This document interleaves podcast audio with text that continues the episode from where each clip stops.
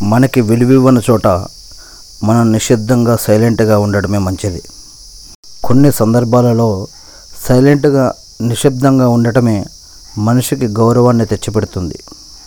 సమస్యలు వచ్చినాయి కదా అని పిరికివాడిలాగా ఆత్మహత్య చేసుకోకూడదు. వాటిని ప్రశాంతంగా ఎదుర్కోవడానికి ప్రయత్నించాలి లేదా నిశ్శబ్దంగా ఉండాలి.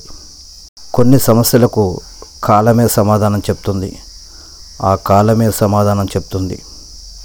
అహంకారం గర్వం రెండూ మనకి పనికిరావు. సింప్లిసిటీ సాదాగా సింపుల్గా ఉండటమే మనకు మంచిది. ఇతరులతో పోల్చుకొని జీవించడం కంటే పక్కవారితో పోల్చుకొని జీవించడం కంటే మనకు ఉన్న దాంట్లో ప్రశాంతంగా జీవించడం మంచిది. ఏదైనా పని చేయాలనుకుంటే దాన్ని ప్రారంభించు. అమ్మో నేను చేయలేమోనని భయపడకు. దేవుడే ఏదో ఒక విధంగా దానికి మార్గం తెలుస్తూ ఉంటాడు.